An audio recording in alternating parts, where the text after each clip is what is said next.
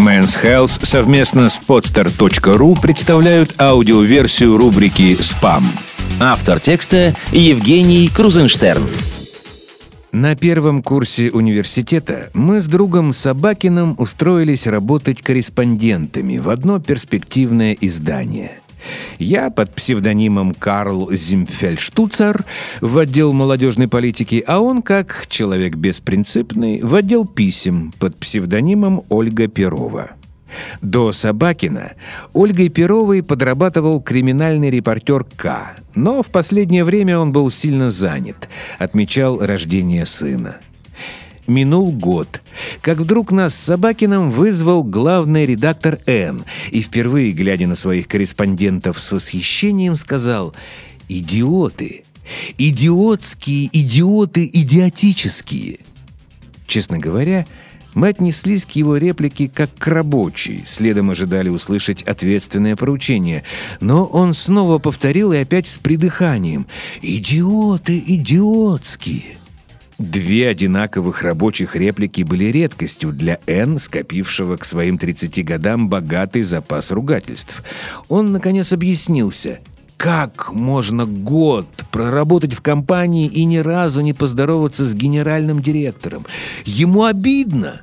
Он вам зарплату платит. В общем-то, мы подозревали, что в конторе есть гендиректор – но кто же знал, что это тот чувак, кого мы подрезаем обычно у дверей столовой? Решив повиниться, на следующий день мы по нескольку раз у столовой, в столовой и после столовой торжественно здоровались с боссом за всю выплаченную в течение года зарплату, а беспринципный Собакин еще и за отпускные. После этого директор в кратчайшие сроки выстроил собственную столовую и стал обедать отдельно – Прошло много лет.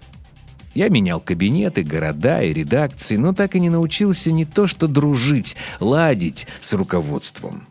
И начальники мне попадались сплошь приличные люди, и прощали они меня за разное. Один за подрывное пение на планерке, другой за сорвавшийся контракт с торговым домом «Дарвин». Там до сих пор думают, что я не случайно поставил рядом с их рекламой анекдот «Ветхий Завет, книга 1, стих 7, Дарвин Чмо». Третий я подарил учебник по логике. Четвертый не раз советовал переквалифицироваться в уборщицы. Пятый из-за нашей редакционной политики побывал на всех заседаниях комиссии по нравственности. Там благообразные старцы искали и находили в текстах секс и насилие. Нет, мои начальники не были беззубы и платили порой той же монетой. Первый заставил меня учиться по выходным то тайм-менеджменту, то искусству мотивации, то гражданской обороне. Второй вычеркнул из номинантов на престижную премию.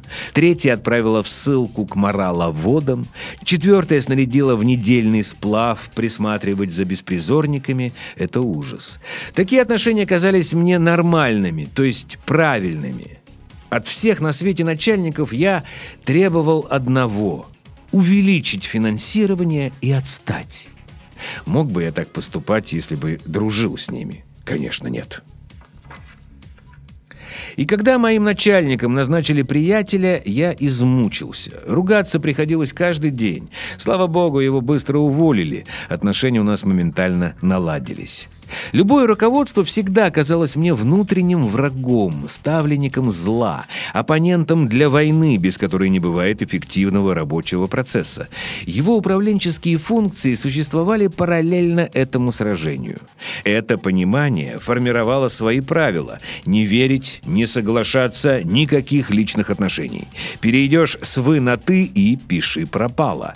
Удивительно при всем этом то, что сам я, став начальником средней руки, не очень-то люблю спорщиков среди подчиненных, живо интересуюсь их жизнью, предпочитаю общаться на «ты» и всячески культивирую неформальные отношения. В частности, ввел программу «Тексты в обмен на продовольствие». Отлично понимаю, что это вредит рабочему процессу, но ничего с собой поделать не могу. Хамелеон какой-то, ей-богу. Комментарий Men's Health. Всероссийский центр изучения общественного мнения попросил жителей России нарисовать портрет идеального руководителя. Вот что получилось. Варианты, набравшие наибольшее число голосов. Соотечественник, а не иностранец, 76%. Той же национальности, что и респондент, 58%. Мужчина, 54%, семейный 56%, старше по возрасту 40%. Женщину захотели видеть своим начальником только 11% опрошенных. А еще 29% опрошенных все равно, кого ненавидеть. Также заметим, что на вопрос о неформальных отношениях с руководством большинство опрошенных ответило иначе, чем Евгений Крузенштерн. Я бы предпочел, чтобы руководитель 60% интересовался проблемами сотрудников, ситуацией в семье. 25% ограничил бы общение с подчиненными только рабочими вопросами. 10% мне все равно. 5% затрудняюсь ответить. Источник в ЦИОМ 1600 человек. Сделано на podster.ru Скачать другие выпуски подкаста ты можешь на podster.ru